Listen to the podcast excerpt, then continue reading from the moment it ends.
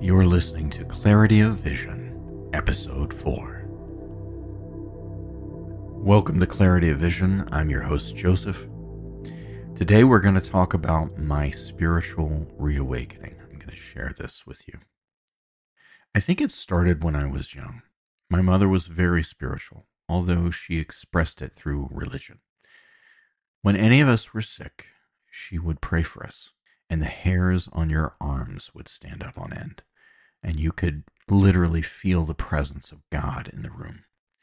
She believed in interpreting dreams and that we all had angels around us, watching over us. When she was sober, she was one of the most positive influences in my life. I remember talking to my father days before he went in for a very serious surgery. I was still very young, maybe six or seven, uh, it was early on a Saturday morning, and I was very sick all the night before, and I had prayed for healing, and I felt healed that morning. I felt passionate about what had happened to me, and I remembered talking to my father. He was sitting on the couch in front of me, and I was standing there telling him he didn't need to get that surgery, that he could be healed too. I'll never forget how it brought him to tears. For me, it felt as though something else was speaking through me. Not long after, my father had his surgery, which caused him to have a massive stroke, which unfortunately left him bedridden for years until his passing. After that, I felt my intuitive nature slip away from me. The passion I felt was gone, and I just began to try to survive my life in a turbulent home. School was a prison for me, and I didn't have many friends. Home was actually pretty good when my mother wasn't drinking. Like any kid, my life had its highs and lows. Only my lows were much lower than a lot of the kids I grew up with. In a way, those traumatic experiences gave me a kind of armor that helped me to some degree in my life, but also caused a few problems too. When I think back on my journey to get where I am now, so many synchronicities happened to make all this possible. My friend and spiritual mentor, Charlie, taught me that there is no such thing as coincidence. There are synchronicities that come together to allow things to take place in our lives, which shapes the path we are on. This next part that I'm going to share with you is not something I've shared with very many people. And it is certainly not something I put here for entertainment purposes. This is something that I am still evaluating and exploring. It's very important to me, but also very personal. So please keep that in mind. It was during the pandemic when everything came to a head, and I was drowning in news coverage and negative thinking. I was afraid, angry at the president, I was angry about the whole George Floyd situation and I couldn't stand it anymore. And I went into my office and began typing on the computer all my frustrations, all my worries, asking why things were this way. To my astonishment, I began to get answers back in the form of downloads, mental brain dumps of information that I furiously typed as fast as I could. Was I channeling? I didn't know. I didn't really believe it at first. My Christian upbringing told me this was wrong and dangerous. My rational mind said this is nothing more than your subconscious expressing itself. However, I kept doing it, asking more and more questions. This was my first session.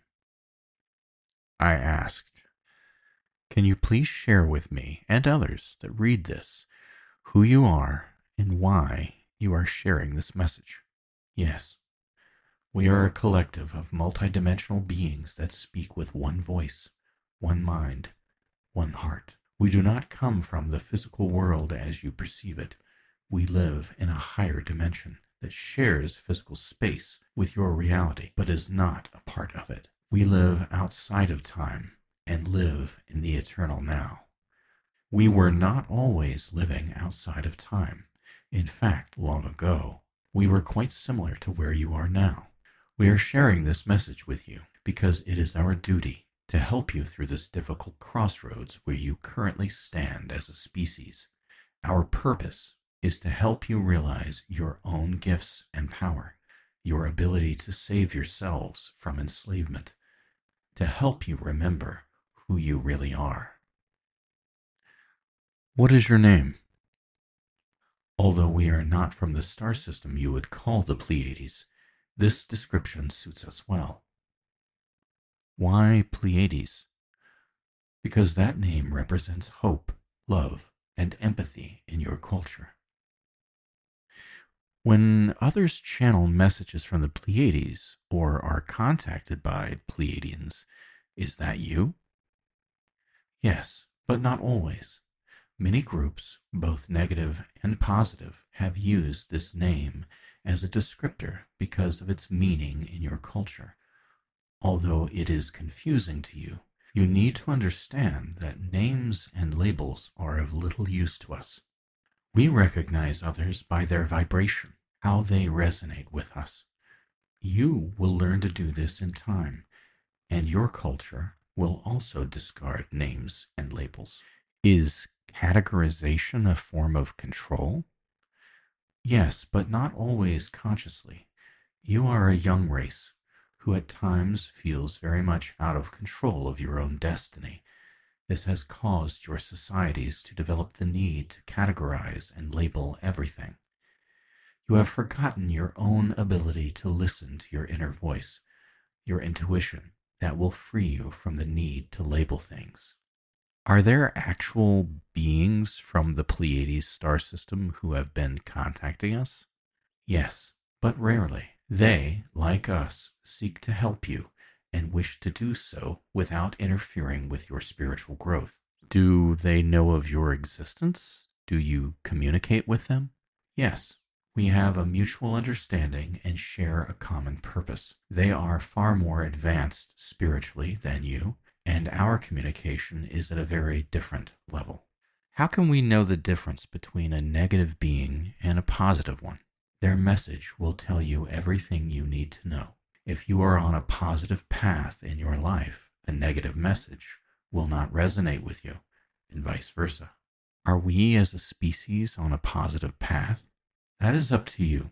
As we have said, you are at a crossroads. If you choose the negative path, that those who are deceiving you would have you follow, you will experience great suffering and it will push you to seek a violent revolution. This choice to use violence to end your suffering will start you down a negative path that will take thousands of years to correct. However, if you collectively discard your old ways of thinking and reject the illusion of separation and scarcity, Realize that what you do to another, you do to yourself. You can ascend to your next higher incarnation. Not long after this session, I was doubting myself, doubting the whole experience, and began to think it was all my imagination. I was watching a YouTube channel called They Call Us Channelers and I saw an interview with a woman named Nora Herold. I had never seen or heard of this woman before, never heard her message. However, I was intrigued, so I watched. When she began to channel the Pleiadians, I was completely blown away by what she said, to the point where I began to cry. She said, We are not physical. We are a collective of light beings existing at a 12th dimensional vibratory rate. There are physical Pleiadians who are also in contact with humanity. That's not who we are, but we are in contact with them. I was not expecting this level of validation of my own experience and the message I brought through. Even after that incredible moment of validation, I didn't quite know what to think. Was it just my imagination or was it real? I didn't know, but I knew I needed to trust the message and let go of my expectations and let the information come through unhindered. So I began to ask more questions. So that's it for part one of this, my spiritual reawakening and my dealings with channeling. Hope you enjoyed this, and we'll pick up with the rest of this in the next episode. I look forward to it. Thanks for spending time with me and thanks for listening to Clarity of Vision.